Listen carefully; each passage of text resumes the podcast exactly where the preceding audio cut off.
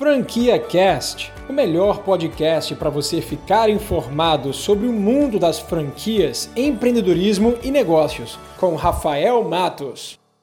Vou passar para você a verdade revelada do que é realmente a diferença entre uma micro franquia e uma pirâmide financeira ou empresas que se dizem serem micro franquias, mas que em verdade são fraudes empresariais. Para você identificar de longe se uma empresa é uma fraude, ou seja, se ela é uma pirâmide financeira, ao invés de ser uma micro franquia ou ao invés de ser uma empresa de vendas diretas, de multinível que trabalha realmente dentro da lei, é, você precisa analisar uma grande característica, que é a sustentabilidade dessa empresa. Essa é a característica principal de qualquer pirâmide financeira, é a falta de sustento, é a falta da sustentabilidade de sua cadeia. O que, que isso significa? Por exemplo, se você se deparar com uma empresa que se diz franquia e que ela não tem nenhuma forma de se sustentar a longo prazo, a não ser pelas novas entradas daquelas, daqueles franqueados, daquelas pessoas que estão ali entrando, representando a empresa é, então ela é insustentável. Imagina se essa empresa parar de receber dinheiro em caixa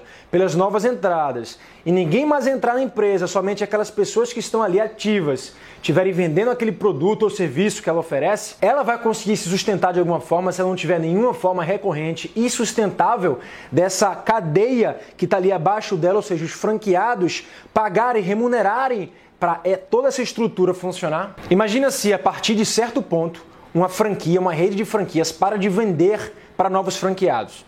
Então ela vai deixar de receber aquela receita de taxa de franquia ou de qualquer eventual adesão que essa pessoa estaria ali pagando para entrar e ela vai ter que receber de alguma forma algum sustento mensal recorrente para poder oferecer toda aquela estrutura de suporte que ela oferece, fornecer o serviço, o produto que ela disse que ela oferece e pagar toda, todo o custo, toda a despesa que ela tem ali dentro daquelas estruturas, funcionários, o aluguel, enfim, tudo isso. Então imagina se ela parar de receber essa receita. Ninguém mais entra. Como é que ela vai se sustentar se ela não tiver nenhuma estratégia, nenhuma forma de ganho mensal através dos franqueados existentes? Essa forma de ganho ela é reconhecida como royalties. E royalties é a única forma que uma empresa no mercado de franquias se sustenta. Às vezes o royalty ele pode estar embutido dentro do produto, ou seja, se existe uma saída muito grande daquele produto dentro daquela rede, a franqueadora ela pode sim incluir dentro daquela margem os royalties para que ela venda o produto e já receba ali a margem dos royalties e do lucro dela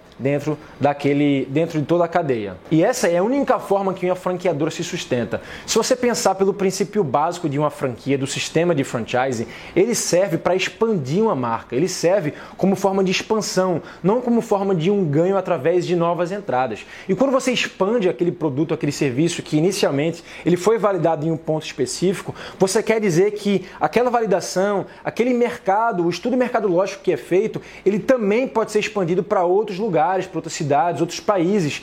E essa forma de, de, de, expandir não é uma forma de receber mais através de novas entradas, é uma forma de você faturar mais em uma cadeia completa. Ou seja, os royalties servem para que aquele franqueado pague a franqueadora parte de todo o suporte e da economia de escala que ele está recebendo ali, porque ele está fazendo parte de uma marca, ele está fazendo parte de uma estrutura onde ele recebe um suporte que teoricamente já está incluso dentro daquele contrato de franquias que foi formalizado, mas que é devido através dos royalties. E por último, uma coisa que você tem que analisar, que é uma das grandes características de uma franquia de verdade, é o contrato. É o contrato de franquia. E que a lei das franquias rege, obrigando as franqueadoras a enviar para cada candidato a COF, que é a circular de oferta de franquia, com todas as informações detalhadas. Então essa é a grande diferença entre franquias reais e franquias mentirosas, aquelas pirâmides financeiras que estão aqui tentando ludibriar várias pessoas e que acabam enganando muita gente entrando numa cilada. Você acabou de ouvir o Franquia Cast com Rafael Matos, o podcast que deixa você informado sobre o mundo das franquias, empreendedorismo e negócios.